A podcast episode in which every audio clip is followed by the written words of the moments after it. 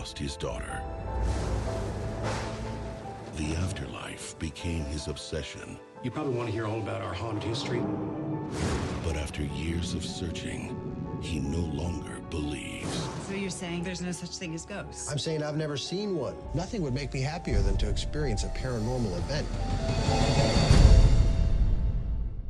Gerald Olin, manager of the Dolphin. If I can just get the key to 1408. In the 95 years of the hotel's existence, there have been 56 deaths in 1408. 56. No one's ever lasted more than an hour. The first victims to Kevin O'Malley. Cut his own throat. Do not stay in that room.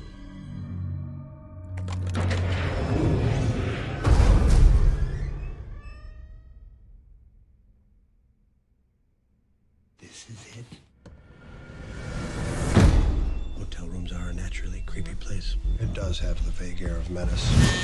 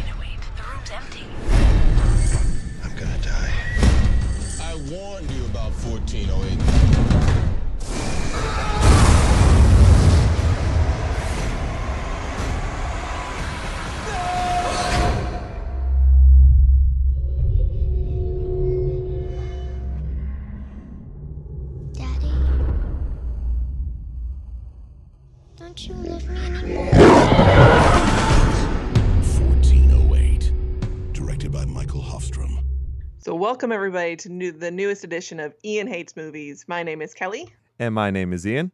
and we are covering the fantastic Stephen King short story of 1408 movie version. We've only just begun. Oh no. You know what that means, Kelly. Something bad's about to happen. we got an hour to do this thing. Oh, this is going to show up a lot. A lot. I actually wanted to just do the whole review with this on in the background the whole No. entire time. No, you can edit that in afterwards. I ain't listening to the freaking Carpenters the whole damn time. You don't think you don't think that would go over well? It would go down as like the craziest episode of Ian Hates movies of all time. I can tell you this, by the way. So I actually, in order to get these sound clips, because they don't ha- just have these, I had to record these and get these all perfect. I had to watch the Carpenters music video. Talk about scary shit. Scary, scary shit. Yeah. Ooh, yeah, no. That was 1970. And let's just say you didn't have to be attractive to make music back then.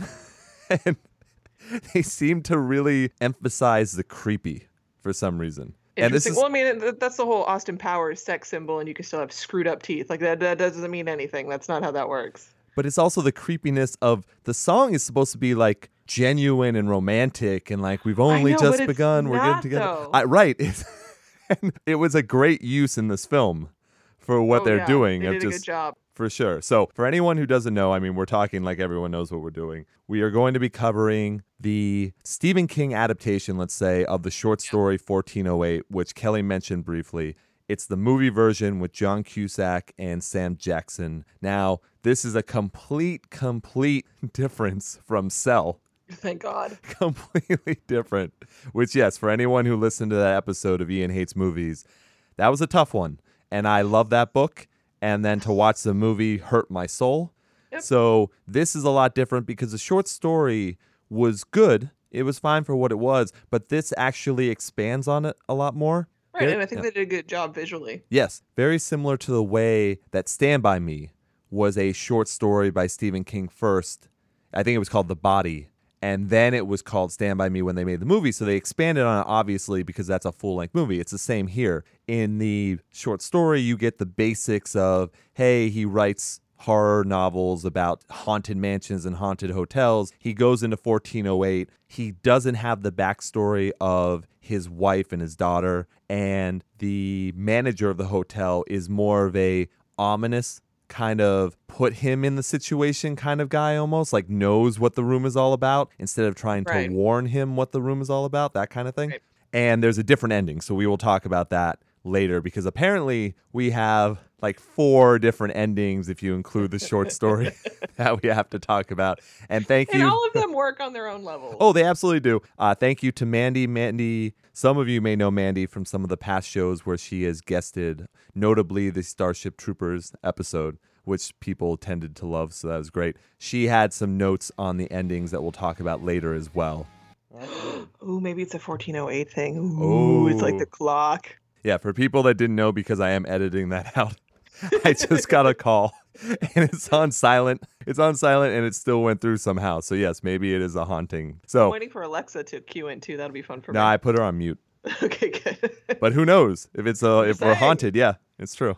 she's just she knows that you're talking about the Carpenters, and it's just going to be a collection of crap that she's going to randomly play for you when you're in like the shower and stuff. Can't run out and turn her off. Ooh, scary. On that note.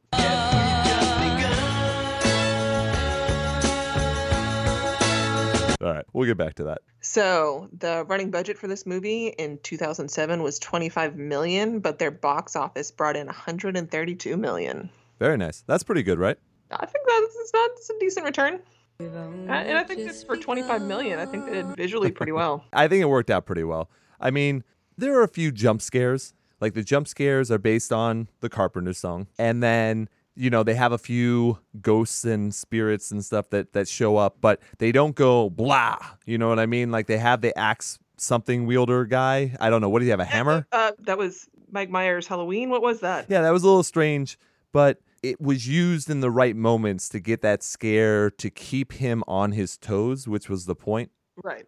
But then you see him come back up in the whole ship painting, so I kind of wish they had explored that more. Yeah, I guess since you saw the Amazon version, right? Amazon Prime version. That is not the director's cut. So there's an extra six minutes in the version I saw. So there might be a few different things, but they never do go into that backstory of that person. It just probably is one of the people that died in the room. I was going to say it's not one of the photos that he flips through into the book. I didn't see that specifically, but maybe Okay. I missed it. It's a possibility. So the basic story is this is a haunted house. So haunted house, haunted mansion, haunted hotel, whatever you want to call it. So Which, my- by the way, is the only place you can see real ghosts in Orlando.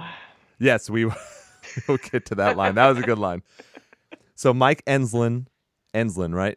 Is how you say it. It's a weird last Sounds name. Yeah, right. yeah. Yeah, That's played by John Cusack. So we'll probably just call him John Cusack most of the time. it's easier. Yeah, I would assume that way you can get a- nobody calls him by his name anyway through this whole movie. get a visual. I mean, only the fake hotel operator woman who he calls on the phone. That's probably around, that's probably Right. around it.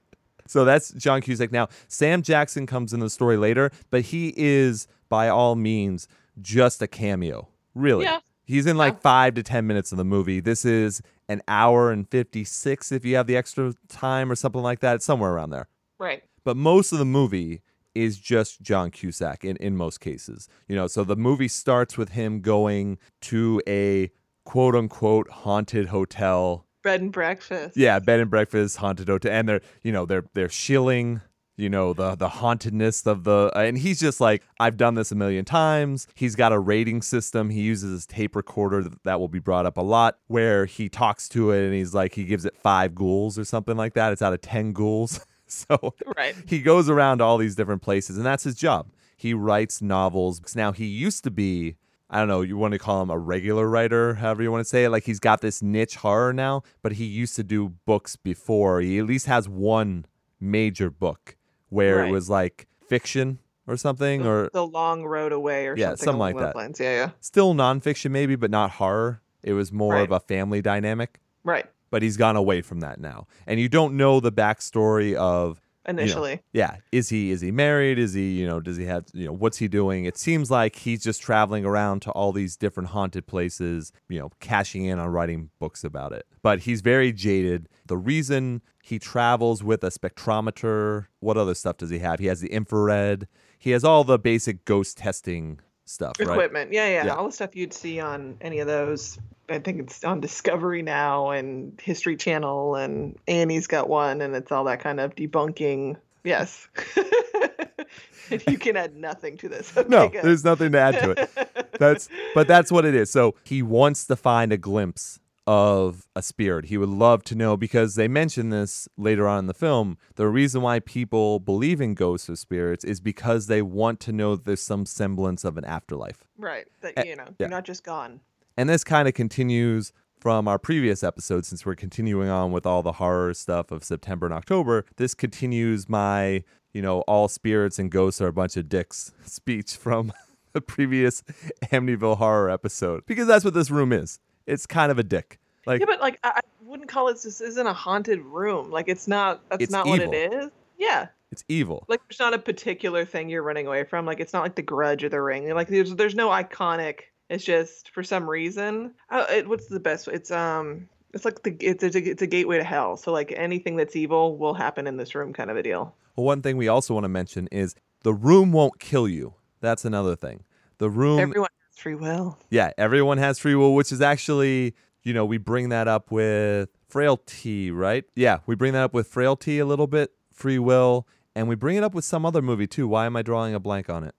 Well, no. oh, obviously, Devil's, Advocate. yeah, there you go. Yes, well done. Well done. Yes, Devil's Advocate was all about free will. So this movie too brings up the free will thing. So, you know, that random guy swinging a hammer or knife or whatever that was at John Cusack during parts of the movie, that's not going to kill him. no, No, he has to decide, and they call it like express checkout.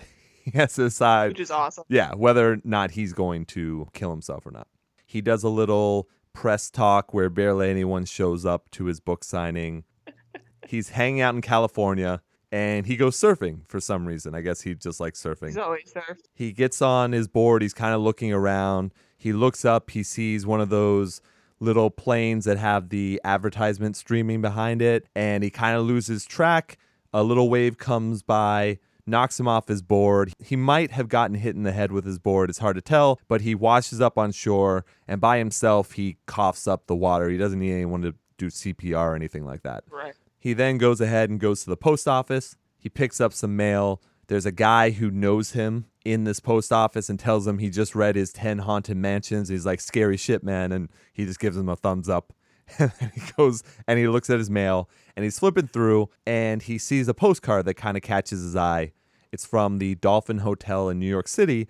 And on the back, it says, Don't stay in room 1408. And the first thing he does is he takes the 1, 4, 0, and 8, adds them together, and equals 13. And he says, Right. Oh, very clever. He goes ahead and he makes a call. In that call, he says, I'd like to stay in room 1408. And the person on the phone says, That room is unavailable. Immediately. Imme- Almost yes. sets him off. I didn't tell you what day. Exactly. So then he starts naming random days, and then the person just ends up hanging up after saying a bunch of times it's not available. Then he goes and he does an Amityville horror where he goes to the library and starts looking through the old stills of the old newspapers, and he finds that one of these guys had jumped out the window of room 1408 in the Dolphin Hotel in like what 19 We've only just begun.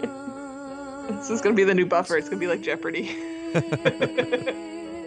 and if you watch the movie you understand why we'll be playing that from random times. A lot. Yeah, it's it has to do. It's I want to say it's like the, it's actually probably the 1940s because the first one they mention in the movie, which is Yeah, 1938 then, and it's it's when he jumps out of the hotel window. right. So then he starts marking these down. Obviously, you realize there's more than just that guy. So that's just Right. the first one that they're talking about. Then, you know, they cut to Sam, who's Tony Shalhoub. I guess that's his publisher.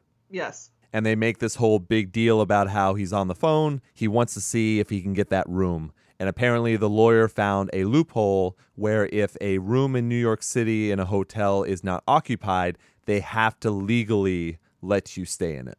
Right. It actually it, it dates back to like the 60s and the uh, rights movement where it's like you can't deny me a room based on nothing, pretty much. Right. He's all set to go. Sam tells him, Yeah, this is all great. Then he takes him off speakerphone and he has a little private conversation with him where he says, Hey, are you sure you want to come here? You know, it's New York. You know, will you be contacting Lily? And John Cusack's like, I'll be in and out. It's just a job. It's fine. Right. It's no. Yeah. My goal is to just yeah. There. There's no.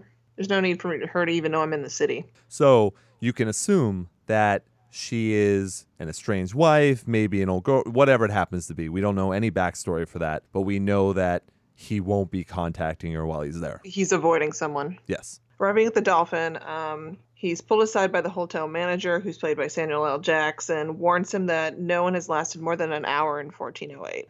And now, while he's there, he's noticing people that work for the Dolphin as well, because that'll come into play later.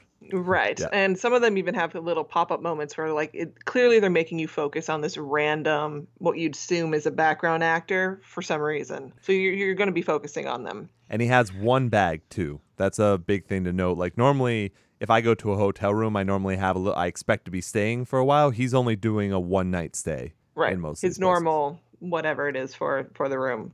When he does the, the ratings or whatnot. Anyway, so he goes to check in and she says, Hold on. She gets the manager, and the manager actually brings it to the general manager, who is Samuel L. Jackson. And it's like, Do you mind if I talk to you in private about this? Now, mind you, he's trying to buy him off. We're going to upgrade you to the presidential suite. You don't have to worry about this. I can get you any kind of tickets you want. Trying to get him to not do this. And what I like about this too is speaking of, you know, them being together in Cell. This was a movie in 2007. I don't even know if we mentioned that. Cell Yes. was a movie in 2016 that we just recently did. There is an extreme difference between their acting styles now compared to back then, and they have good chemistry in this scene in this movie. Absolutely. So I'm very disappointed that that didn't come through in Cell, but they definitely knew what they were doing here. Right. Um, so pretty much, uh, Jackson brings him back to his office. Now, mind you, it looks like something out of the haunted mansion. I mean, this is old world mahogany library. I have you know a little marble fireplace in the corner. Yeah. And I got to talk to you about this particular room. And of course, he starts spouting off the facts about the room, which Cusack already knows. So of course, he starts quoting them back to him. And then Jackson wants to impress upon him that there is definitely more to it than you know and pulls out this little book that says do you, so do you know about the 22 natural deaths that happened in the room? And then cusack's face kind of drops a little bit and just kind of stares at him. He's like of course you don't because the newspapers don't report on those. It ends up being like 56 people in the last 95 years. right. And yeah, they go through some of the more gruesome deaths that have happened. They also have a little banter at the beginning where John Cusack asks, you know, hey, is it 1408 a smoking room? And Sam Jackson's like, yes, actually it is. And he offers him a cigar. And John Cusack says, no, I don't smoke. But he's got a cigarette, which you notice in the beginning of the film too. He's got a cigarette on his left ear or right ear. And it's there, he says, in case nuclear winter, nuclear whatever, destruction of the planet happens. It's at last Yeah. And I really like that little touch. I think that's a great little thing. I wish I had something like that where I was just like, oh, this is a break glass in case this is the end of the world. you're right right this is a eh, fuck it Yeah. moment So that's one of his rituals is he's got that he's got that cigarette there. But see, that right there kind of gives you a little bit more into him is that, you know, he's going around trying to debunk all these places, but just in case shit actually does go down and shit is real, I still have this little totem. I have this little, like, safety net. Kind of. Kind of, yes. Sam Jackson offers him this really, really expensive bottle of whatever was it? Bur- Cognac. Cognac, yeah. It's like from nineteen. It, once again, it's like old school, like nineteen eighteen, like something. Shit that opened up with the hotel, apparently. Yeah. Right. And he's like, "Hey, you, but you drink though, right?" And John Hughes is like, "I just told you I was a writer." Writer. Uh, they have very good banter, and you can tell genuinely Sam Jackson is not playing a game. He legitimately does not want John Cusack to stay in that room. Now, whether it's a, you know, he mentions how he's read his books, whether it's a compassion for another human being, that's debatable. He does mention that it's purely selfish, that he just doesn't want to do the cleanup. He's not a mortician. He's not, you know, he's a manager of a hotel. That is not Right. his job to clean up your dead body or whatever the fuck you do to yourself. pretty much. And he said that there's already been four people die on his watch. and by then he's just banned anyone from staying no, in the room. Yeah. Yeah. Nope. It's we don't have that room. That room doesn't exist. Right. He bribes him with the entire bottle of the alcohol. He gives him this entire file. He says, "Look, you don't have to go in 1408. I think he said 1410 is the exact layout. No one will know the difference. You can write about all the notes I have on every single one of these desks. just don't go in the room. John Cusack takes the bottle and is like, I'm still staying in the room. He's like, God damn it. Here's a nice little fuck you because you come to find out that John Cusack does not believe in God. So he has a little tiny speech where he says, you know, I don't believe in ghosties. I don't believe in little itty bitty. and spooks. Yeah, all that kind all of stuff. All your little, yeah. Yeah. shit that hides in your closet. None of that's real. I stopped believing in vampires when I was 12, and we all know that this isn't real because there is no God to protect us, even if it was. So you can tell where his mindset is, and he just Right. wants to come in, do his job, and this will be a good final chapter for his book. But Sam Jackson is trying. He is trying. It just doesn't. It doesn't work. So then we cut over, and uh, he pulls out a relic that you know. He's like, "Wow, most most hotel rooms have magnetic keys, and you guys are kind of old school." He's like, "We have magnetic keys in the rest of our rooms. No electronics work in this room." No electronics work in 14. And it's like a, it's a skeleton key too. Like this thing Yeah. is kind of epic looking. It's ancient. John Cusack starts to talk into his tape recorder again, which, by the way, Sam Jackson allows him to record their conversation as well, which is also a sign that he believes in what he's saying. He's not Mhm. dicking around here. This this stuff is real shit. He's talking to his tape recorder, and he's basically mentioning, "Oh, Olin says that the the spirit or the ghost in or phantom, I think he uses something like that. Phantom in the room won't allow." And he goes, "Whoa!" He goes, "No, you must understand me. I never said." phantom or spirit. So John Cusack says, "Well, what did you? What do you mean?" And Sam Jackson just leans in and goes, "It's an evil fucking room." and you have to say, Perfect Sam Jackson has to too. say "fucking" somewhere. Perfect deadpan. Yes, it was absolutely great, but with a little smirk. It, No, like, yeah, because you got to seal it off. it works very, very well. So he takes him up the elevator, the old school elevator, goes up to floor 14. They kind of have a little banter where they talk about how, and you notice there's no floor 13. Well, I mean, a little bit about that. So that's actually an American thing that there are no 13th floors. There's Right. actually, um, I believe, only four hotels in the whole U.S. that were actually built by um, foreign investors who didn't know this, and there are 13th floors. One of them is actually a Disney hotel Oh, uh, at Disneyland. Uh, Paradise Pier has a 13th floor. Anyway, have you stayed there I have in the 13th floor? no. Oh, but if you notice, every time you go into a hotel, it will go from 12 to 14. There, there are no 13th floors in Right. most hotels. so they have that little bit of banter. They get up to the 14th floor, and Sam Jackson will not leave. You know, he won't leave the actual elevator. Yeah, the elevator. And during their banter too, he mentions because John Cusack brings up, he goes, "Well, that room must be disgusting. I mean, it must be like old and dusty and blah blah blah." And he goes, "No, no, no. We're a good hotel. There is a light turn down every month where I stay here, and it's two people. Two maids. Yeah, The, the door remains open. I supervise, and we are in and out of there. I think she he 10 said what in, uh, in ten minutes, and we treated it as if there's toxic gas in Yep. there. And he mentions even then there's been an instance where a like Guatemalan maid had gone in and somehow the bathroom door shut and she was only in there for a few moments and when they got the door open she had gouged her eyes out with scissors or whatever and Right. was laughing hysterically. Yep. So, what I like about a story like that is that means the room knew it only had a little bit of time and had to turn up whatever it was doing to get her before she left. Right. And that's just that's the little touches that work very well with that kind of thing. So, when they get up to the 14th floor, Sam Jackson says, "This is where I leave you." And he asks him one more time, "Please do not stay in the room." And of course, John Cusack has he's like, "See you in the morning." And starts walking away. Jackson's like, nope. Nope. He just he closes the door. That's it. He's like, I'm never gonna see this guy again. And Yeah, just no. closes the door. And I don't know if you notice this or not because you wouldn't notice it if you happen to look away from this movie for a second.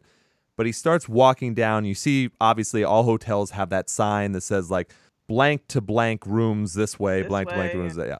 So he's going towards 1408, and the sign says he's going to it, and he he's looking at the file as he goes through, and he sees all these gruesome deaths and everything, and he looks up to see random room numbers as he's going by, and each one's getting progressively closer to 1408. But then, as he's turning corners, he actually returns back to where the elevator is, and the elevator opens for him as like a one more chance Like yeah. somehow, because it's not possible that he passed 1408. If Right. you look at the schematic that they show you later, it was some type of magic that was allowing him one last chance, Yeah. which is also a nice little touch. Well, I think it's a callback to in the book when he gets to the door, the door shifts on him Yes. In the story. So this is that same kind of like it's giving you a warning of there's something bad here and you don't want to do this. Right. I'm giving you one more chance. This is your get out of jail free card. Yeah, exactly. And of course, he doesn't take it because he doesn't believe in any of this stuff. And he's been told the same stories over and over again from people for different haunted hotels and all this crap. Never believes it. So, one of the things you want to note is they do rent out every other room except for 1408. So, they show a woman with a crying child going into like 1410 or something like that, or 1406, whatever it happens to be. Right. But it's close, it's connected to his Right. room. It's yeah. It's that's the only room. I mean, uh, Jackson even makes in a, a a thing towards him and the fact that we occupy it at a ninety percent occupancy. Trust me, we don't advertise this. We don't need the bump. We're completely fine when it comes to getting guests to stay at our hotel. Right, exactly. This is just the one room that they don't that they don't do anything with. Agenda's not there. So they do some very good, I think, anyways, some very good camera work where they have him open the door. They have the sliding and the opening of the lock with the old timey key. He goes in and you look in the room and you're seeing him illuminated by the outside, and you're inside the room looking at him as he flips on the lights. I like that. I think that's a nice little touch. Right. And when he comes in, the music kind of hits a crescendo of what's going to happen. Like, is something going to jump out of him right now? Is a door going to slam behind him and lock him in? And then we're going to go from there. No, he just goes, This is it. This is another ugly room. Yeah. Yeah. So he puts the key down. He puts his special cigarette onto the coaster that they have, the, the glass coaster.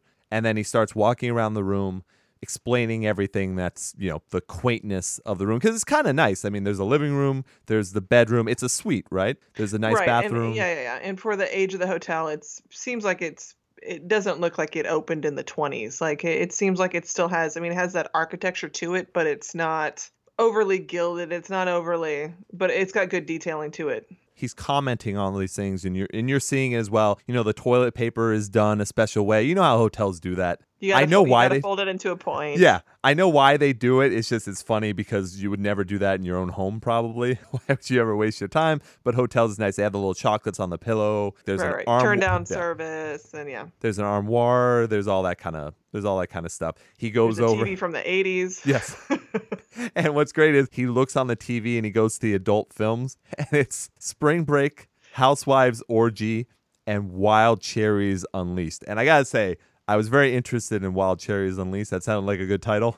I was hoping he would put that on the background, but he didn't. this is one of those horror movies where we don't get any nudity. No. Well, I, see, but that's this is I put this in the thriller category. In thriller, you don't necessarily get nudity. Yeah, there's a little mystery in it too, I guess. But I would say it has to be horror wise because of the gore as well. I don't know. Gothika's pretty graphic, and that's considered a thriller. I don't know. I think you have to put this in horror. It's a haunted hotel. Just just still, it, it's not your typical. It's it's not a tits movie. It's a little. There's a little bit more intellectual than that. So he goes in, he like pulls off the paper in the, you know, he needs a tissue, so he pulls off some from the and there are reasons why we're telling you guys this. You know, Right. there are reasons why we're doing this. He goes over and he looks at the price for for beer nuts. Beer nut. it's like eight dollars. This truly is an evil hotel.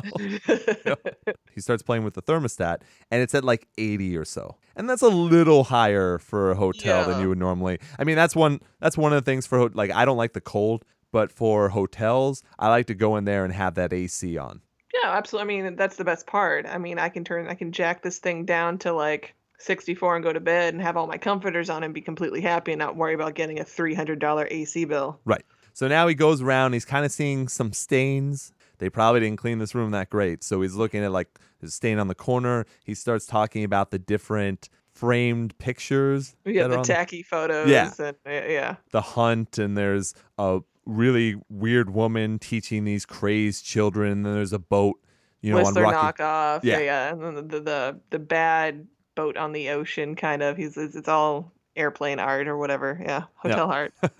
then he goes out and he looks around obviously there's nothing to look at in the New York you know area and he's kind of just talking about it you can hear the noises from the city obviously and he's outside there I guess we should note this. There are two windows for this hotel room. Just so you know, there's one in the bedroom and there's one in the living room. So he goes ahead and he opens up the window. He looks out. He's talking in his tape recorder. Then all of a sudden, We've only just begun. this comes on on the clock radio. Blaring. Yeah, it's a little obviously we're not gonna, you know, do Thank this to your ears. Yes, but and it's a little bit distorted as well, which is something I couldn't do. Yeah. but so he's like, what the fuck? So he goes ahead and he starts looking around. It's the clock radio on the side of the bed, and what he notices are the chocolates are back on the pillow. He checks the closet. No one's in the closet. He runs in the bathroom and sees that the toilet paper is redone again. It is in the point again. Yeah. So he's like, oh, this is something new. I've, I've never had this happen before. So he starts running around trying to decide where the person would be. Yeah, who could do this? Okay, so if I'm over here, he has time to turn that on, go over here, get in here, and then that much mean he's in the closet. Yeah. And then he goes out to the armoire and he opens that up. Yeah. And he's just trying to look around, can't find it, and notices that there's also a vent in the room as well. And he looks up there and he kind of, I think his mind is playing tricks on him.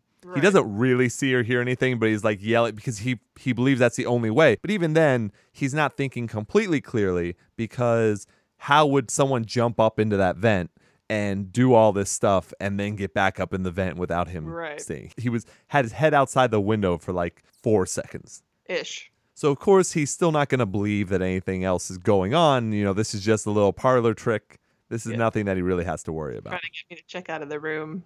So then thermostat is getting kind of hot. You can tell he's sweating a little bit. So he's like, look, if I'm going to figure this stuff out, I might as well, you know, get this fixed. So he calls down. He's like, hey, guess what room? And he goes, you know, the room's on fire. You need to send someone up here. And they're like, yeah. A woman answers. She's like, yeah. And he's like, oh, he's kind of surprised because of all the stories about people not working in the room, all that kind of stuff. Goes ahead, flips down the lights, and now checks out the room with the infrared.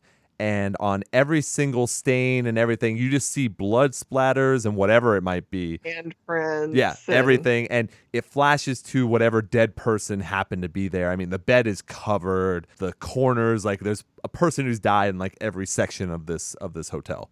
Oh yeah. Uh, somehow. So then he sits down and he kind of looks at the painting with the ship in the rocky seas and everything, and it's starting to almost not come alive, but he's starting to hear random things, and then all of a mm-hmm. sudden knock at the door. So that jumps, you know, that's a little bit of a jump scare, I guess you could call it. But he goes over, he flips back on the lights, and he has trouble getting the door open.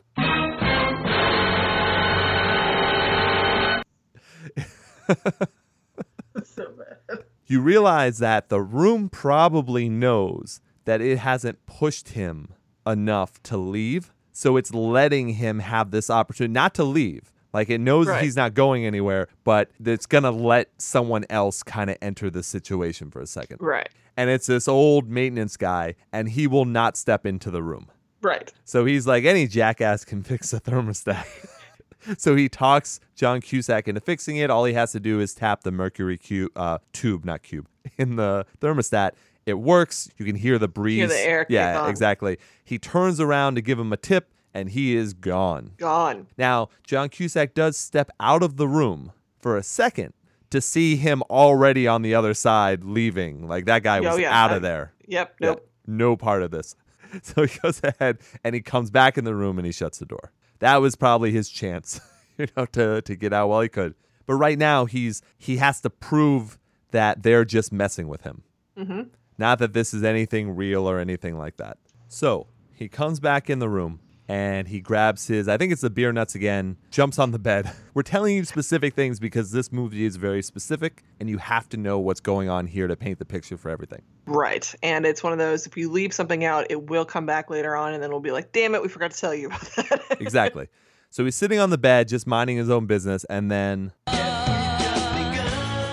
this comes on in the background again, and it just freaks him out because it is startling. It's coming from the clock radio, and then all of a sudden, when he looks, it's 8:07 p.m. I think. So right now, you're thinking, "Oh, this is midnight," or "This is," you know, no, he checked in early. You know, he's not mm-hmm. going out for dinner. He's not going to catch a show like Sam Jackson was trying to do. He is just waiting in that room. So it's 8:07. Then all of a sudden, it changes to 60 minutes, and then the countdown starts. He remembers that Sam Jackson said no one's lasted more than 60 minutes. an He's like, hour. yeah. Then he starts hearing like almost like a little bit of a tinnitus kind of thing, like that loud High pitch, just yeah, the ee. ugh. and he realized that's not allowing him to hear anything. So he goes out again to the window. He opens it up. He looks down. Now he can't hear anything in New York, which is crazy because you should be able. So it's almost like this is the hotel now. It's your 60 minutes, and now we're disconnecting you from the real From world. From everything. Yeah. yeah, you are alone here. He turns around, but he leaves one hand in the windowsill.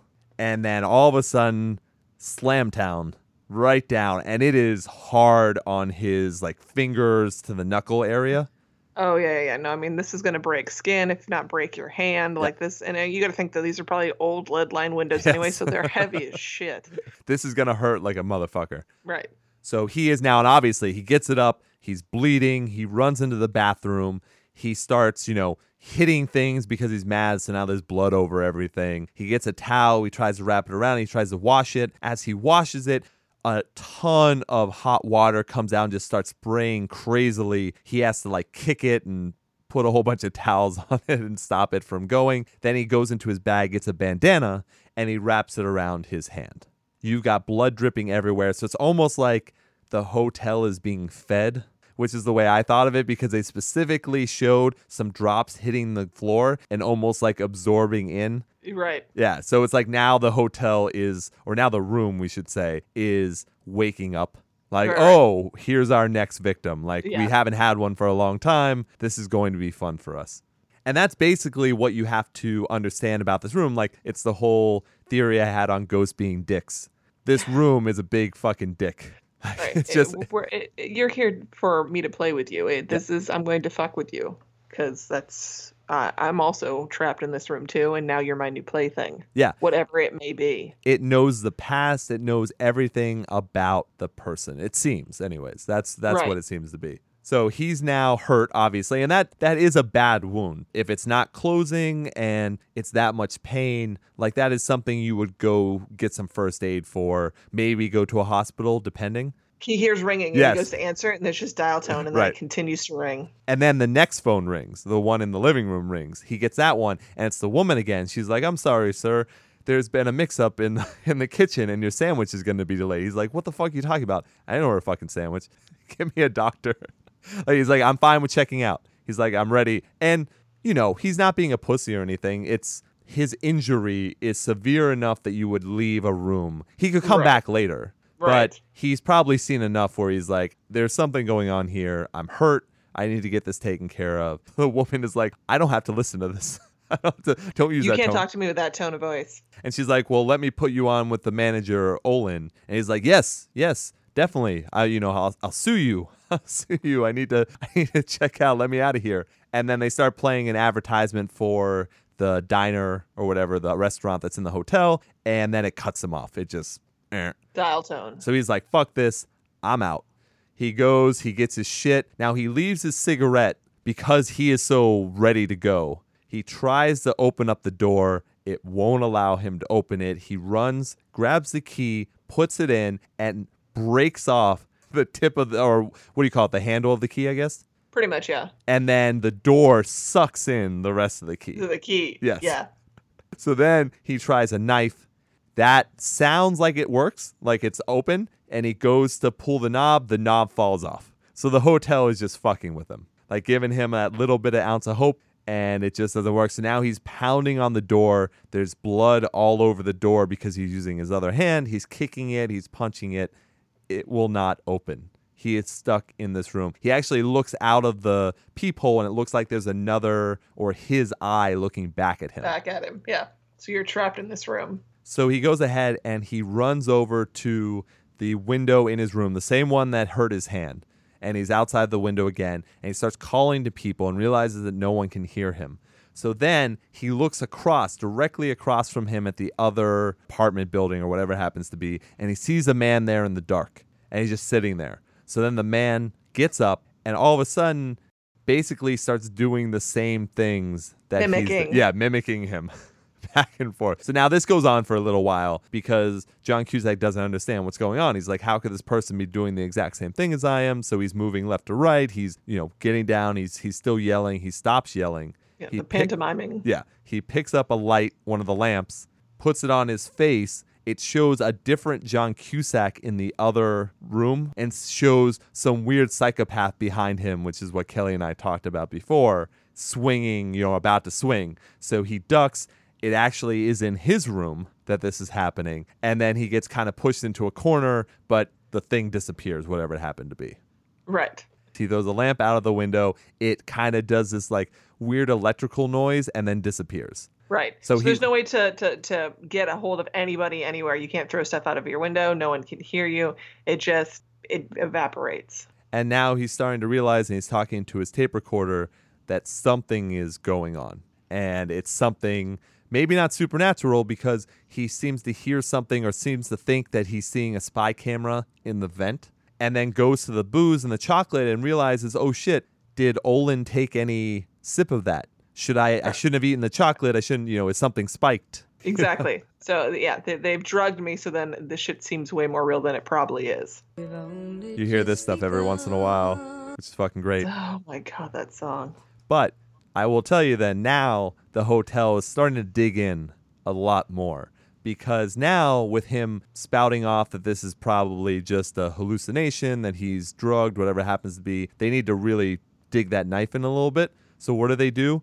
They show a video, a home video on the TV of his wife Lily and I guess his daughter Katie, because you don't really know until I mean we know because we watched the Right. movie, and hopefully you know because you watched the movie. But it's Katie, and they're doing this weird competition of the ugliest person competition, which is already very strange. So they're all making weird faces, and that's what gets them the the ugly whatever. And he goes up to the screen and he's touching it as Katie goes up to it. And it's weird because at the end, it's almost like she's noticing him Yeah, outside of it- the TV. Breaking the fourth wall. Yeah, exactly. They're Deadpooling this from the Yes. beginning. It Yes. works out very well. So then the TV does turn off by itself, and now he is just like, fuck all this. And he goes over to take a drink, even though he was just talking about how he doesn't want to. And then he sees a black and white, out of focus guy look at him and then jump out of the window. Yeah. It's very Twilight Zone, Rod Serling. Like it, it has that kind of like you almost look 2D, you don't look 3D. Yeah. A projection of this hologram happening. And then you have a woman who her body is black and white, but her clothes are colorful. And I Right. like that little touch. I've always liked that kind of thing where you can change one part black and white, one part color. It's got an eerie feeling to it. And she, Well, it's the the progression of color. So this guy died before there was color on TV, and this woman had gotten to the point where and she's dressed like the 1950s anyway, where they could have easy uh, uh, colorized, quote unquote, these outfits. she jumps out of the living room window. Yes. Then he goes and he starts hearing that baby that we talked about before. He starts hearing the baby crying through one of the walls. And he goes over and he's trying to say, Hey, please, I need help. Someone help me. And the baby's scream just gets so loud that it starts to bust his ears almost. And he takes a chair and he throws it up against the wall. And that kind of puts a crack in it a little bit mm-hmm. breaks the chair, obviously. Then he goes into the bathroom. Now, the bathroom has now turned into, I guess, an old man's living quarters in one of those old folks' homes or something, or a hospital, an insane Right. asylum, maybe. You can tell that there's still reminiscence of the bathroom in there, but it's it looks almost like it's it's a long hallway or, or it's a stretched out room, and he knows the person sitting there, but you you don't they don't let you know who that person is yet. You realize later it's his father. Right. And he says his closing line in this little scene is, As I was, you are. As I am, you will be. Right. and that kind of fucks John Cusack up a little bit. Did he put him in a home and leave him there? Like, what's what's kind of the deal there? You don't know any of that backstory.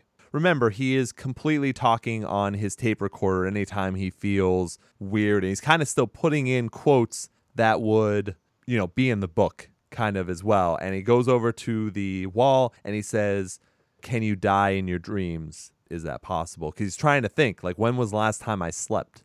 Am I in a crazy hallucinating dream, just a really realistic nightmare? Right. Which I mean, everybody's had those kind of things where you wake up and you're like, everything felt real. So that's understandable. And that's a great way to touch in with the audience. But it also kind of plays to the fact where, you know, he's brought up that maybe he's been drugged. It's brought up, you know, it could be a number of things. And he's still trying to play off that this isn't really happening. There's a real reason. This Right. isn't really happening. There's a real reason psychologically behind what is happening to me. Now, I have a question for you, Kelly. Mm. Have you ever had dreams where you've died in your dreams?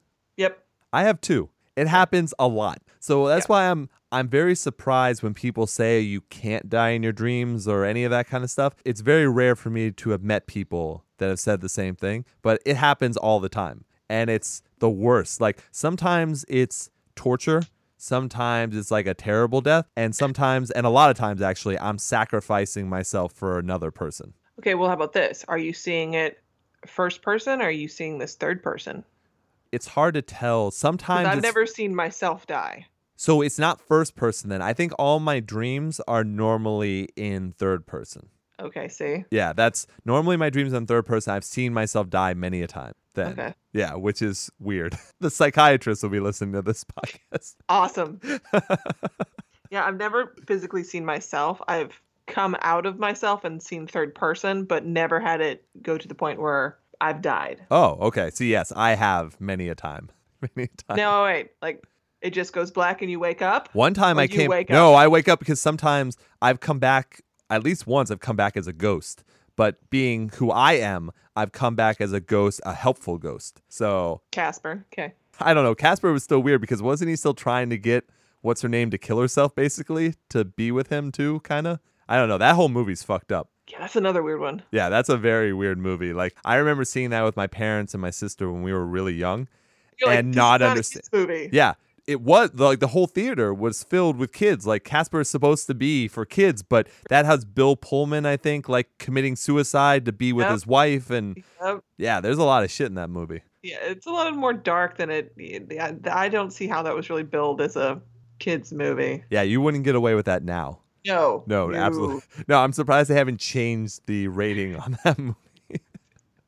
Look, every we made fun of it before, I'm sure on the show too. It's one of those things where imagine people trying to pitch Back to the Future now. Like that was a PG movie. I don't think Back to the Future is not PG-13, right? It's PG. No, they're PG. Yeah. And that whole movie is about a teenager whose best friend is possibly a disgraced nuclear physicist. They never talk about how they became friends. They never Nope. talk about any of that kind of stuff. Marty doesn't have any other friends. He has his girlfriend, but that's it. And then he has to stop a guy from raping his mother and he has to stop his mother from having sex with him. Like Yep. all in a PG movie. Right. Absolutely crazy. Well, interesting thing about that is um, I'm currently tell staying us. at my uh, staying at my mom's house, but she likes to put on All in the Family, and they've actually gotten to the point where they will bleep out Oh, stuff. yeah. Where I'm like, Incredibly this racist. was this this was all like this was this was easily shot. None of that was bleeped out in the 70s when it came No. out. Like it was all perfectly fine to say all these things. yeah. Oh no, things know, have changed. Wow. Absolutely. All right, so that was a sidetrack. Let's get back. Anyway. Yeah, let's get back to the movie. So, you know how in a hotel you go to the door normally and they have the emergency like here's where all the yeah, here's where all the rooms are. This is how you get out, blah blah. He goes over there, he sees the complete layout. He realizes, "Oh, I can probably leave my window and walk over to 1410 and get in that window." So he starts to kind of he's deciding on how many steps it's going to be. Can he do it? So Right. he makes sure before he steps out of the window, he makes sure in his tape recorder to say, in case I slip and fall, this was an accident. Yeah. This is not suicide. The room did not win, which is a big thing. I like that a lot. he said because he's so stubborn. It's perfect. So he goes and he's and now you hear New York again. He's got a little bit of room on the ledge. It's not the smallest of ledges or anything. His his foot basically is the same uh, length. It depends on how he orientates his foot, but basically this wouldn't be too much of a problem besides not looking down and all that kind of stuff. Right. Uh, and obviously nothing to hold on to. Now, the one downfall, which they don't touch upon, Downfall. that did come out in uh, 2007. Now, I understand why there's no safety windows in 1408 because no one Ah. goes into 1408. Yes. All the other windows would not open. He But he's not thinking. in. He's not thinking Right. about that. Yeah. But I He's just, just like to find out that it's one of those that wouldn't work. right. He's at that point. He has to get out of the room. He knows this is haunted. He knows something is going on. So yeah, as he makes his way, he realizes, oh shit, I should have been there already. They zoom out, and there are no other windows, windows. in the Yeah. whole hotel except for his two. So as he makes it back to the living room window, there was a reason why we mentioned that the woman was jumping out of that one. All of a sudden, she shows up and kind of takes a swipe at him. Now, it doesn't hit him or anything, Right. but he falls down as she's doing her little suicide jump that she did before. She does it again. He is now holding on by just his arms and elbows on that ledge he was originally on. Right. So he has to work back now and drag himself up, which is pretty tough actually. He was holding himself down there while she was jumping. So that's like a minute of him just holding himself. Then he has to get his way up. Then he notices that the windowsill is starting to come down. So he has to speed up and jumps through as the windowsill just slams shut. And mind you, he's still doing this with a busted hand. Right. Yeah. Start out walking and learn to run. So he gets back into the room. He goes over and he notices from across the room that the emergency exit map is completely blacked out. And it's only you are here with 1408 in the room. Yeah, It's- just that room. I love shit like that. I got to be No, honest. no, I- absolutely. I no, love I love that touch because that's fantastic. Yeah. 'Cause that's a that's it's one of those things where it really takes no effort on on on a director or film's thing, but Right. it's such an impact because everybody knows that map. it's just the little those little things that work so well. Now they go a little campy, and he looks out of the keyhole, and there's a brick wall, and then he looks over to the two windows, and the window he just came back into is completely bricked off, and there's a saying on it. Uh, there's like a scrawled in. It says "Burn me alive," and then he runs into the bedroom, and the wall is just complete with no window anymore Right. and he's just like, "What the fuck is going on?" he just doesn't get. He starts talking to his tape recorder again. Then he starts hearing Katie, his daughter. Right now, with this stuff, it's not. And I think actually we might be a little off. I think this happened a little bit earlier, where you just hear Katie's voice, but it's more of a fake ghost Right. voice. and you don't know? know that you just know that there's some kid and it's uh, talking about I'm looking for my daddy, can you help me? But it's that kind of a deal. So Right. which I mean it's just a creepy element. So that doesn't necessarily mean that there wasn't it could have flashed over and there could have been a kid killed in this thing. Like Yeah. you don't know And I don't think it was. And I want to make that clear now that I don't think that that was her. But now he's looking and he sees, just all of a sudden, he sees in front of him his wife, Lily, and him talking. She's saying, like, oh, there can be treatments, there can be this. And yeah, what God would do this to a child. And the next scene is Katie lying there in the bed and she's out of it. She's pale. She's she's probably on the verge of death. And he says, Katie, like he just mouths the word Katie kind of comes out in this real hotel thing that he's dealing with and she notices it somehow. And that was a nice little touch too. Her eyes moved to where the sound was. But it's Right. not a scary thing. It's that happened in real life and now there's a connection between the two, which is pretty interesting. Then all the lights go out and now he's by himself. He has no idea what's going on. He gets a flash, I think, again from that murderer guy, whoever that happened to be. And now it's not hot anymore. Now it's my nightmare. Now it's my hell, which is it's now 40 degrees or so in the hotel room.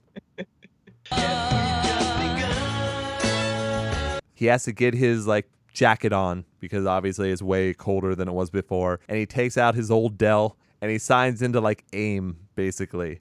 And he does a video chat. And the first person he pulls up is Lily. This is where you get some of the backstory because she's like, right. I haven't talked to you in a year. And now you're calling me from a box on my computer. She's at work right now. He mentions, Hey, something's trying to kill me. I'm at the Dolphin. You have to call the police. She's like, What? The, what she takes from that is, You're in the city and you didn't Right. contact me. Right. She's like, You left me a year ago. It's not divorced. Is it estrangement or is it um wh- Separation. separation? You know, and when she answers the phone, she still says the same last name. And then all of a sudden, the sprinklers come on, and it completely right away the computer goes to like blue screen. Yep. Blue screen. not- right.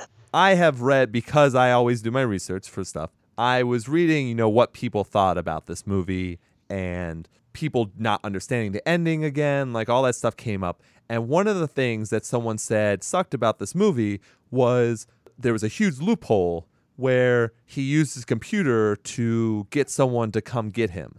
And I was like, wait a second, that's the room fucking with him.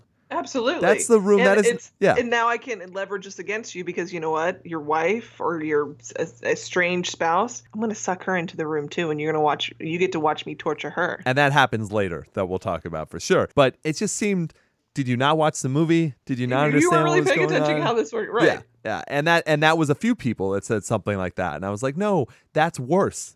Don't you get Yeah. it? They're fucking with him with the worst things they possibly can. Just it. I want to keep. I'll randomly give you hope and then take it away. so now he decides, I'm getting out of here somehow. I'm going up on that vent. Now, this is another pretty creepy scene because he starts to see some of the past stuff in his life. So he sees uh, Lily with their baby being born the first time, and he makes a noise, and she kind of looks up at him and he freaks out. So then he goes to the next one, and this one he sees his father.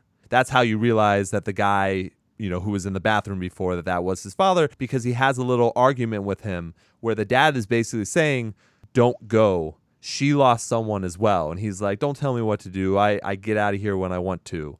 So he probably did leave him in a home or something like hmm. that. But it seems like it's a year. It's a year since he left. It's a question mark of how long ago did Katie die? Right. And she died of some type of cancer or something like that. Right. So while he's up there in the vents, there's some weird, not a skeleton. I think that's what made it better. It wasn't a skeleton. It was like this old, dusty mummy guy with glasses. Mummified. Yeah. Yeah. Absolutely mummified. And he starts chasing him, but he's got this really weird slithering kind of thing that he's able to do. So it's really creepy.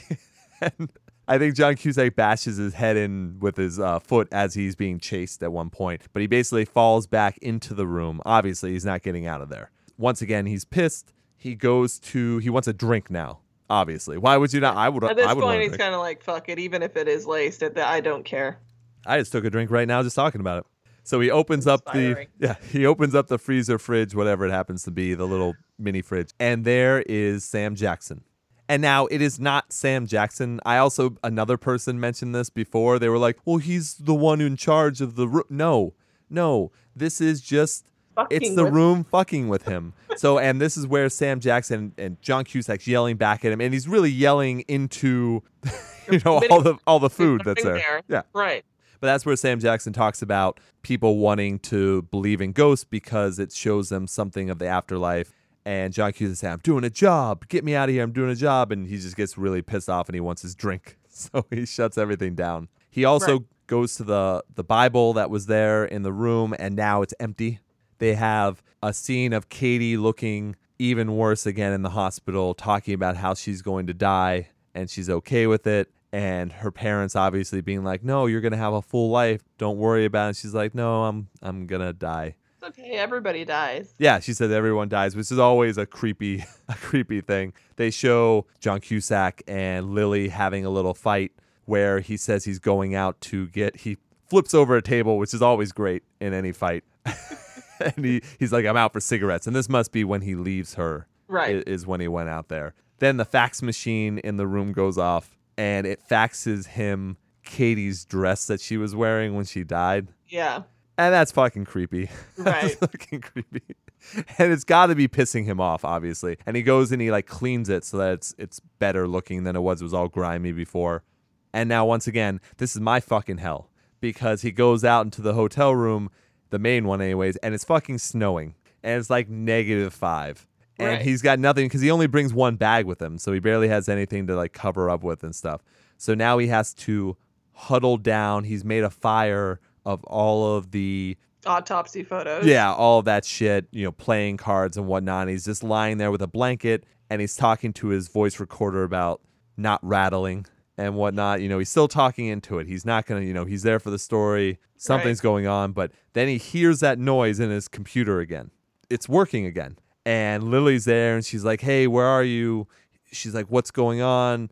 Call the police. I'm gonna die in here. Yeah, I'm in the dolphin, blah blah blah. But he doesn't want her to come there. He just wants her to call the call the police, cops. which is a big thing. But then all of a sudden, his picture disappears and it's a different picture of him, a different video. Yeah. And that doppelganger tells her, hey, show up to the dolphin. I need to see you. I've missed you so much. We can work through we all need this. to talk about. Yeah, we got stuff we need to talk about. Come to the dolphin. Don't even tell them you're there. Just go up to 1408 and come in. And and he's yelling at the computer, "No, don't do it, Lily, don't do it." And that little doppelganger of John Cusack like looks and like smirks at him. It's fucking it's fucking great. So once again, that is the point was the hotel has or the room has a chance to get more people and use this against him and make Yep. him possibly commit whatever it happens to be. right. Then the room basically starts tearing itself apart. It's like a little mini earthquake. It starts raining and pouring. I think the pictures all start doing all these. Ra- Transforming. I guess that's the one technical nudity you get is from the teacher in that one one like pulls out her breasts or something like that. It's all creepy. Right. The Yeah. boat's rocking back and forth. It's just mass chaos. Like Kelly said at the at the beginning, you see that weird mask guy with the hammer or whatever in the picture with the ship, which is strange as well. He starts just downing the bottle of alcohol or trying his best to as there's a hurricane basically happening in, In his, his room. room. He goes to make a move to I guess break the picture, the one with the boat and all Right. the water and stuff. But the water just gushes, gushes out and kind of almost drowns him in the Floods room. the room. Yep. Yeah. So he's trying to hang on. He's trying to hang on, but it, it's and it's a good little scene. And then all of a sudden, he wakes up, and he's on the beach, and he Coughing looks up up. water. Yep. And he looks up, and that plane that was going by with the advertisement, the last four digits of the phone number is fourteen oh eight. And you're like, motherfucker, did they just did they just swerve everyone? Is Right. this a dream sequence? Whatever it happens to be. They, this time he wakes up in the hospital after briefly waking up on the beach. Yes. He wakes up, he's in California, and there's Lily. And he's like, Wait, I'm not in New York? Not in the dolphin. She's like, I've never heard of the dolphin. I'm, And I'm still your next of kin context. Yeah. They called me when you almost drowned yourself. he's like, she's like, I can't believe you still surf. Yeah, right. Really, dude? How old are you? Yeah. They have a conversation. She asked him why he left. And of course, now this has been in other movies. This is kind of cliche. But he says, Whenever I looked at you, I saw her. Yeah. And I would imagine that any parent that's had to deal with something that terrible, it's probably true. So they go out to dinner. He asks her to stay. She says she can't. And he looks around. He's starting to notice random people that might look like people that he remembered from the hotel. Right. But it's it's brief and it's glancing. You know, it's nothing Right. Or it's, a, it's that flash where it's like, oh, I'm sorry. I thought you were someone else. Like, it's that kind of, did I really see that? Or, he goes and he looks up again in the library or whatever and it says that that initial guy who died from jumping off the or jumping out of 1408 actually died from jumping off of a bridge. Right. then he starts writing. He starts writing about his whole experience in 1408 he goes to the post office and he wants to send it off. Now unfortunately the guy who we told you about before is not working there. All of a sudden it's the guy who was the baggage guy from 1408 yep.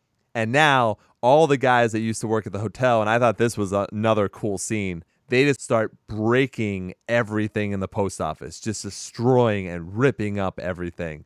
And now in his head from what you've seen that's probably a couple days he he- Oh, yeah, maybe yeah. even more That he's that he's been taken, quote unquote, he's been taken out of the room, and he thinks that he's back to normal, or that this never happened, or however it wants, however it wants to be. and maybe even longer because he wrote the whole story. He wrote the whole Right. manuscript to whatever he was going to write about 1408. And now they're just ripping up, and as they're ripping up the things, he sees the minibar and he sees the escape route with just the 1408. He sees the burn me alive brick wall, and that's where he's been the whole time. So the room just completely fucked with him Oh yeah. completely made it and he starts yelling i was out i was out It's just so good. Then you hear.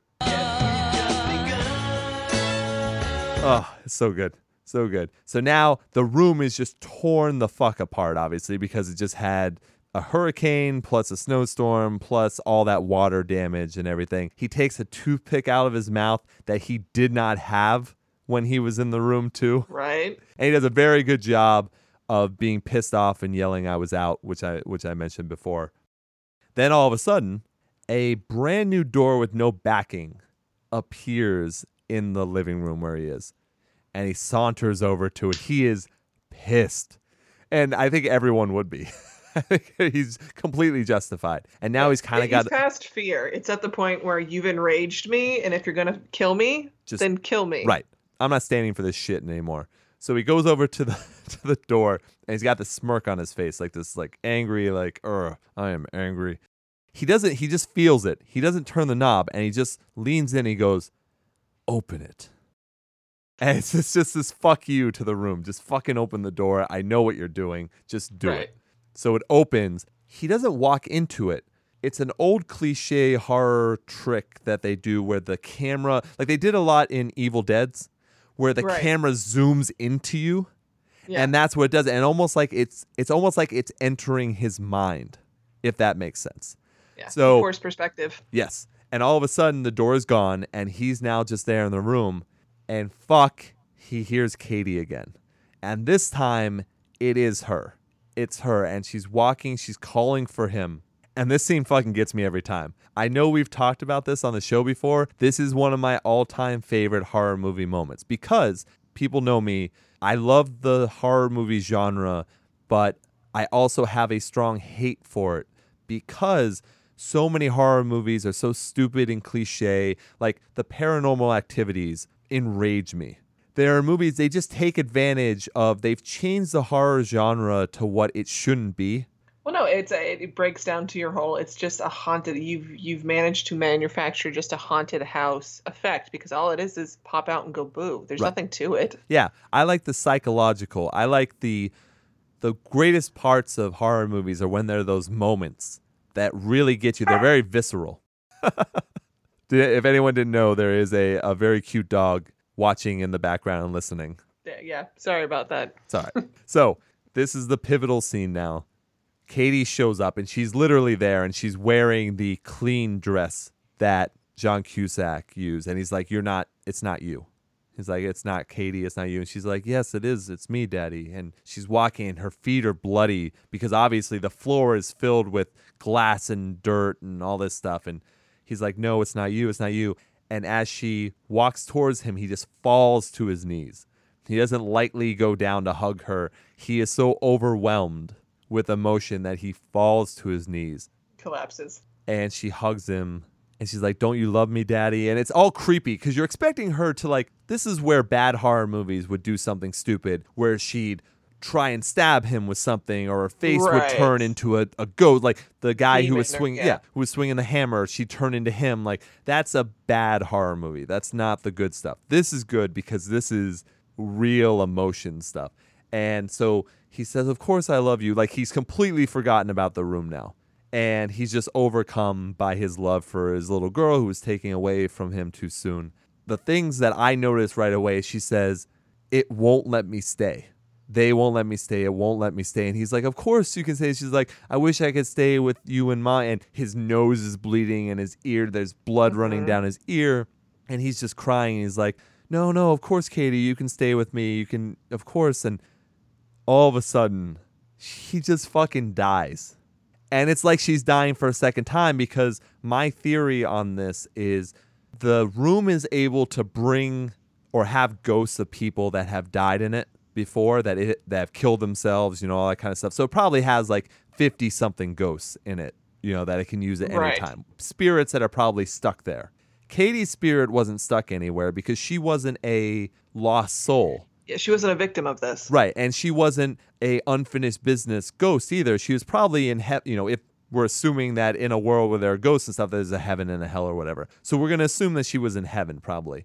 That's why she's saying it won't let me stay because she's not a ghost captured by the room. The room must have ripped her out of or her being, her her spirit out of heaven or whatever to be here to torture him, Right. which is fucking nuts. It's fucking crazy. And then Which all I mean, that explains the whole theory of this is, uh, you know, it's a not a seven circle of hell situation. Like this is a gateway, so that way they're able to pull from either end that's possible. to do this. Absolutely. No, you could absolutely be right about that. So he's hugging her tight, and then she just goes lifeless and she dies in his arms. I am not afraid to admit it. This is one of those movies that I tear up anytime I see this whole scene. I can tell it's getting to Kelly right now. She's getting very emotional. she she passes away, and he's just holding her there, crying. And as that fucking song plays, he's so startled, his arms go around her tighter, and she crumbles to fucking dust. It's so well shot. It's so Oh, well absolutely. edited. Yeah.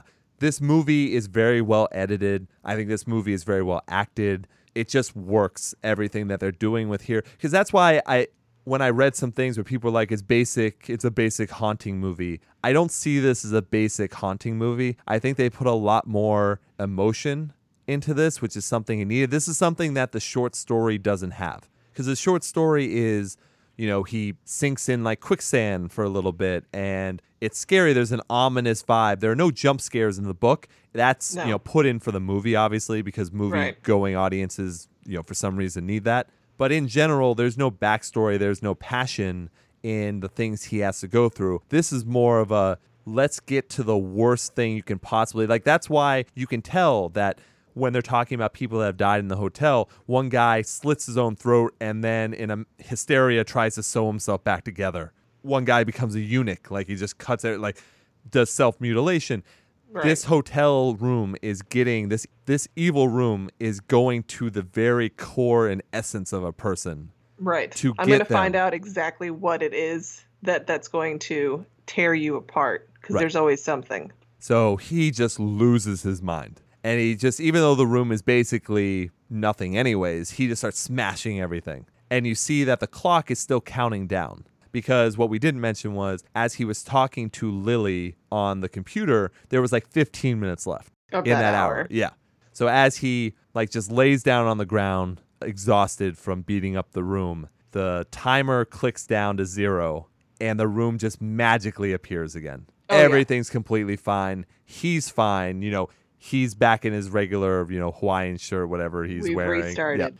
He gets a phone call and it's that woman again saying, Are you ready to check out? We're going to replay this hour over and over again, or you can take the express checkout. He starts walking around. Now, he is zoned out right now. Well, that and this is also where it comes out. He uh, he even says to her, "If you're going to kill me, just kill me." And she's like, "We can't do that because there's free will." Very well, yep. So he starts walking around. And he sees a noose in the living room. I think in the mirror or something, he sees a silhouette of himself going on the noose and getting strangled to death. But Right. he's not doing Him it. hanging so himself. No, some yeah. people didn't understand that. Again, he did not do that. That was a vision that he had in the mirror. He is okay. He did not do that. Then they show like the gravestones for Him and Katie. One thing that I, I think is interesting is the rating system for movies nowadays is supposed to be age related. And when it comes to what you keep telling me of what you found on people complaining, I feel like it shouldn't be an age system. It should be an education level. If you haven't completed college, you're not going to get this movie. So we're, we're going to just ask you not to go because we're not going to have to want to explain it to you. and he goes and he's like, just do whatever you're gonna do to me. She mentions that Lily is on her way. So what are you gonna, you know, what are you gonna do? You're gonna relive this hour. You're gonna take that expressway out, express checkout, and then the phone starts melting as it's saying like gibberish, and that's something from the short story as well. So he goes ahead and he says, you know, I've lived the life of a selfish man, which you can get from that because he left his wife in her time of need. He left his father in whatever institution or whatever that happened to be. Right. So he gets his jacket on, he takes his cigarette, and he takes that very expensive bottle of alcohol. He tears up his bandana, he puts it in there, and he creates a Molotov cocktail. And he mentions again, I think he says, We came here to get the job done. We don't rattle. And this may not be real, but this flame is real. And he puts it on his fingers and he's feeling that it's real. So he takes that bottle, he lights it up, he throws it into the bedroom. And now that whole wall is on fire. Yes. And you hear some screaming. You hear that the room is being hurt. Yeah, assaulted. Now the alarms are going off everywhere, so the hotel now has to be evacuated. Everything is being connected. That is part reality. So people are evacuating. Lily shows up. So she goes and she's yelling to the police officer, like, oh, my husband's up there. My husband's up there. He's talking to himself and talking to the room, basically. He's smoking that cigarette. He's like, you can try all you want. You know, it starts putting the sprinklers on, but it's too late. There's too much flame. Yeah. There's too much stuff. He's like, I'm going to go down with the ship. Fuck it. And I'm not going to take your route. I'm not going to hang myself. I'm No. going to do this still my way. finally he goes, you know, he starts talking. He's like, I'm gonna give the Dolphin Hotel ten ghouls, and he takes that. He takes that glass because, as people should know about fire, if it doesn't have oxygen, it's not going to completely spread. So, right. It'll snap itself yeah. out. So he's created basically a backdraft as he throws It's an ashtray. Yeah, I the- would say it's an ashtray. one of those antique, like big, huge oh, glass no, yeah. ones. Yeah. Yeah. yeah, absolutely. I mean, this is something from the 20s where everyone smoked, and that was just what you did. Yes. So he goes ahead, he throws it out. Now, obviously, there's a huge explosion of fire. Everyone looks at it. It's only in the room. So it only comes out of the two windows. It doesn't travel anywhere else. It is, Contained. yep. And you see, like, John Cusack's crawling on the ground. He's kind of burnt a little bit, but it's mostly ash and stuff. And he's just laughing hysterically. And he's all happy that he's going to take the room down with him Mm-hmm. which is very smart. I'm surprised no one else tried that. They must have been too wrapped up in their own stuff, whatever they were getting into. But fire seems to be the way that you get rid of most things that are evil. Well, I mean, yeah, but that gets in, you're getting into the religious aspect of it. It's it's the phoenix rising from the ashes. It's the cleansing. I mean, that that's the whole Salem witch thing. That's why we burn you at the stake because we're cleansing your soul. And that's why in Game of Thrones and stuff, you kill the zombie guys with fire and all that kind of stuff. Viking burial. Yes. When you return to Valhalla, that's Right. you're set on fire. Now, this is where, depending on what version you watch, the ending changes. So let's do mine first, then, okay? Okay. All right. So this is on the collector's DVD. There is no option for seeing the other ones. It's just the way it comes. So on this one, firefighters get in the room, they bust it open, they pull him out. He is coughing and telling them, "Don't go in that room. Don't go in that room."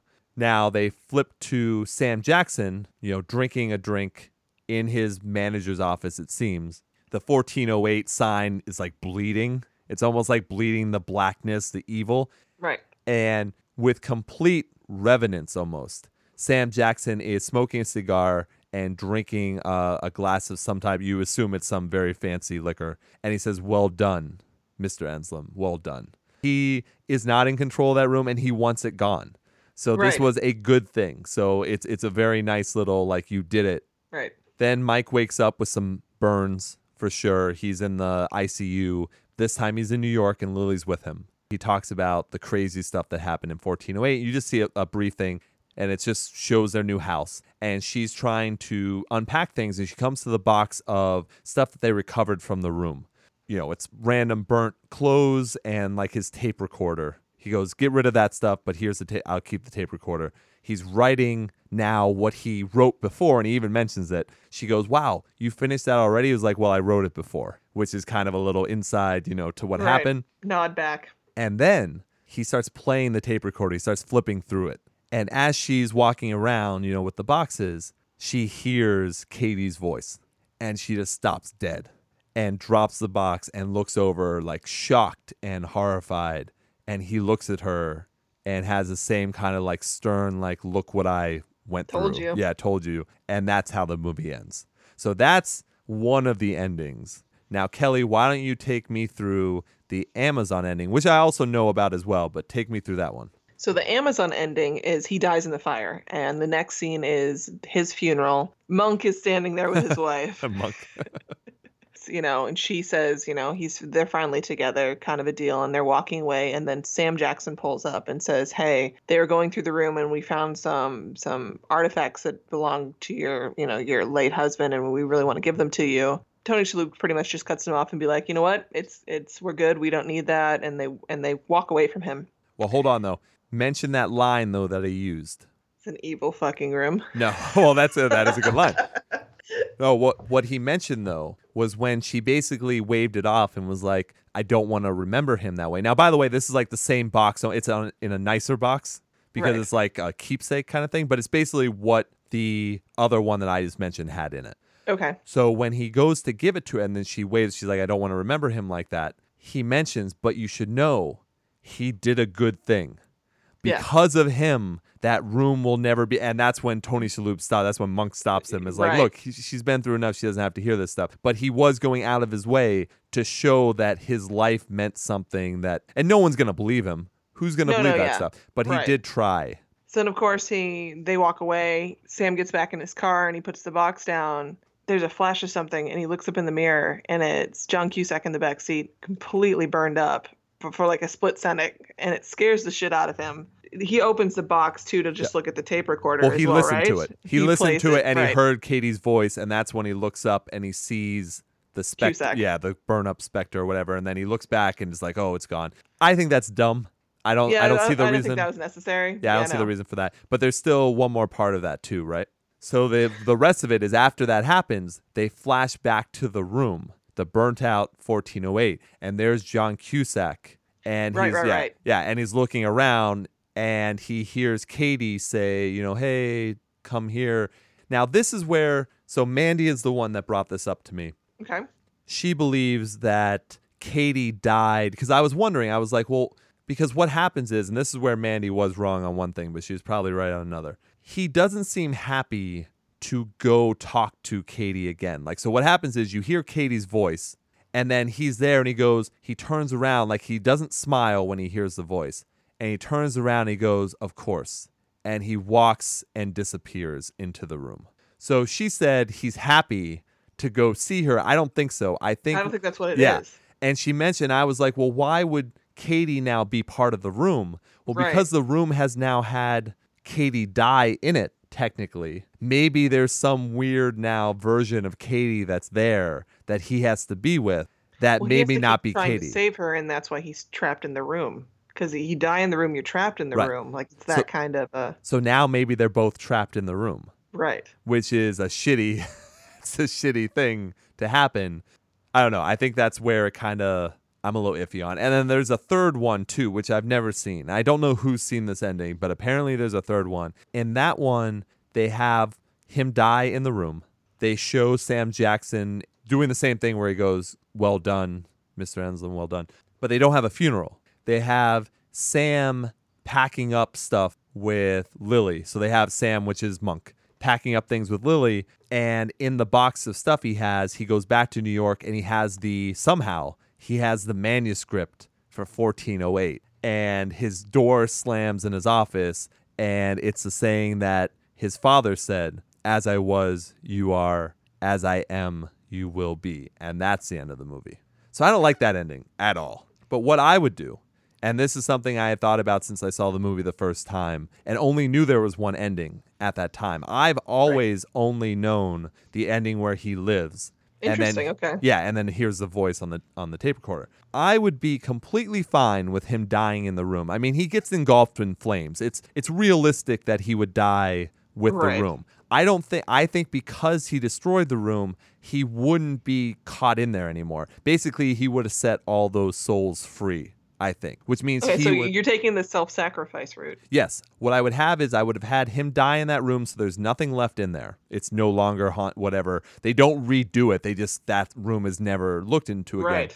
But then I would have that she maybe not at the funeral, but maybe she would get the personal effects of his and she would get the tape recorder and listen because I think that's a big thing is having her hear the tape recorder and hear Katie. I think that's the biggest deal of all is that hearing him and her interact shows that there was more to the room than anyone else knew. So to have her hear that by herself and to have him take care of the room and still pass away, I think that's the ultimate ending. Well, that and it also, I mean, it also solidifies the whole there is life after death. You weren't in the wrong for bringing up heaven and stuff with your child before it passed away. Like that's that's a good way to solidify it that way. I do like the idea of the script only in the fact that like they don't have to be that cheesy about it. It would be interesting if it just you know, they do like a panorama over the guy's desk and it's just it the, the mail person drops it off and it's just sitting there. Like that would be interesting. Like you could just do that and not say anything and that works well as, as well Oh, well. I gotcha. My big thing is I want her to hear it because I think Oh, that no, was yeah, the yeah. best. It's not about a happy ending or whatever. No, no, I no, think no. that's her realizing that he actually went through this Something. Yeah, that's the whole point. So I don't mind if he lives or dies. I think her finding out about that's why I don't like the Amazon one or the one that people saw in the theaters where Sam Jackson gets a jump scare. Like I don't like that because she doesn't hear that her daughter was there with him.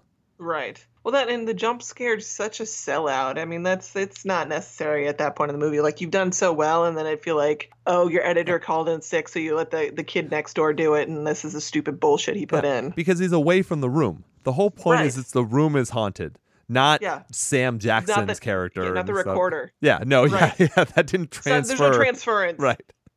So yeah, so hey, there's the movie. I think I love that movie.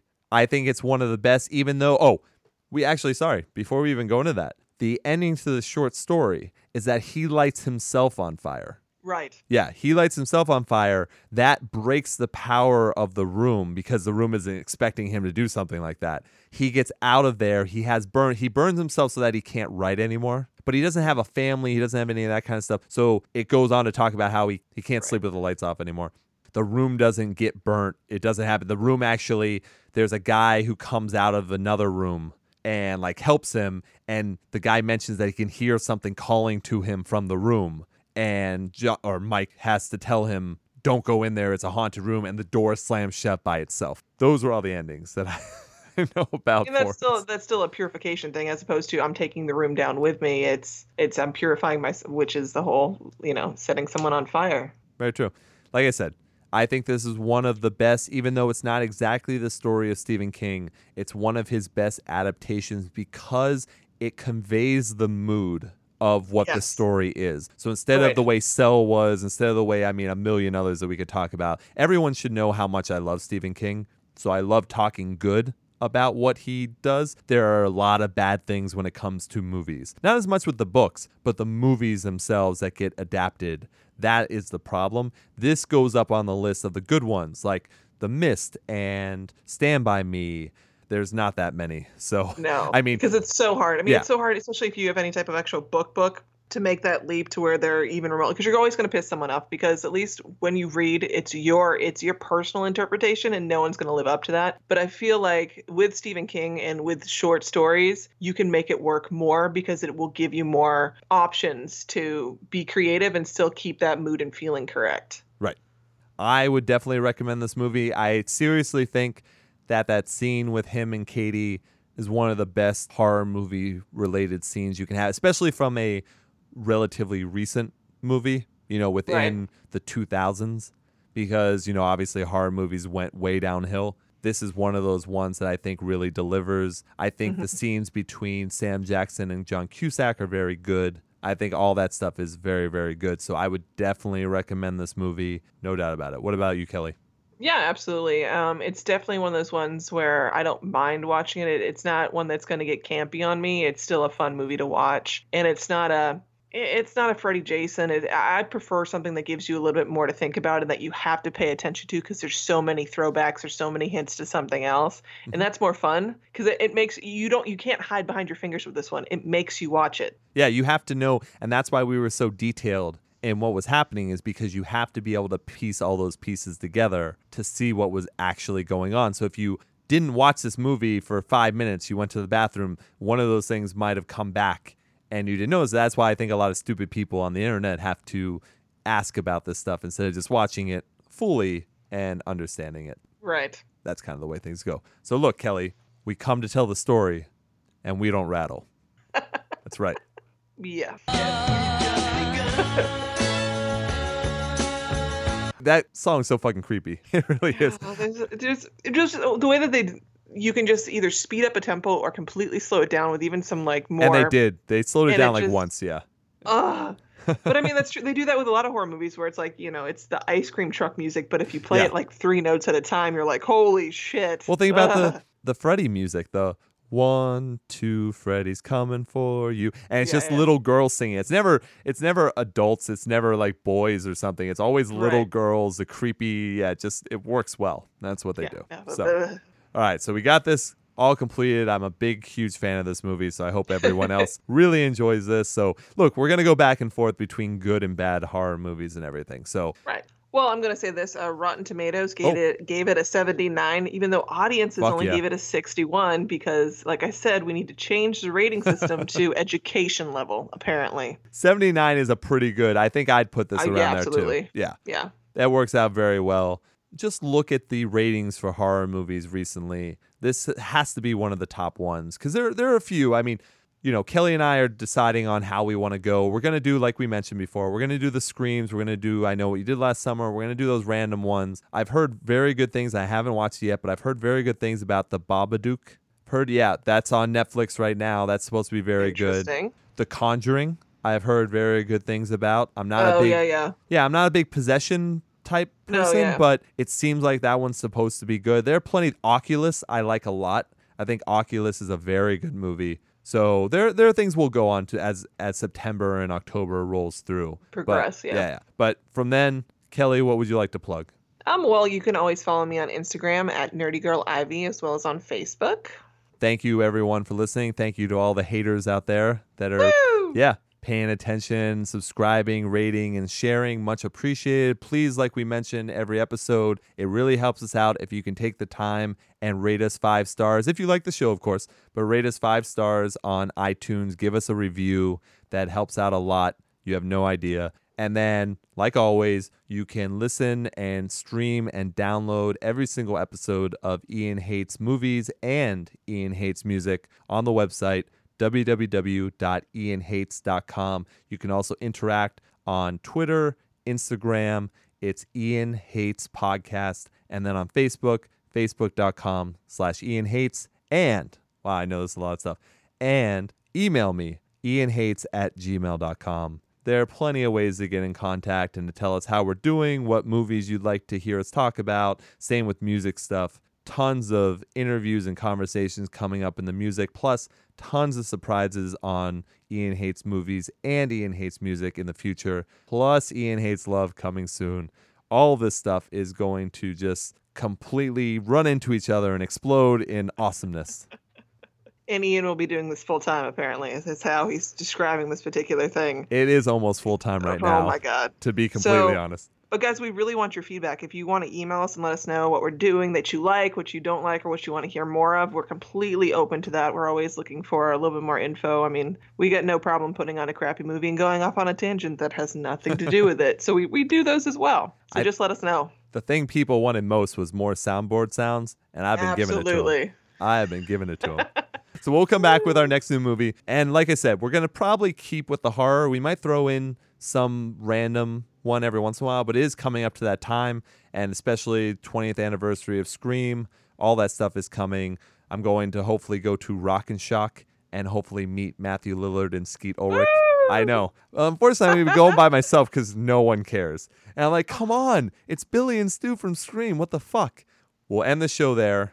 Kelly, do you have any final words for everyone? Well, I got a request to say stay scared. But personally, I like the fact that this movie is pushing that if you want to see some real ghosts, Haunted Mansion, Orlando. Ah, yes, there you go. Well done. And I will leave you the way I always do long days and pleasant nights. Thanks, everyone.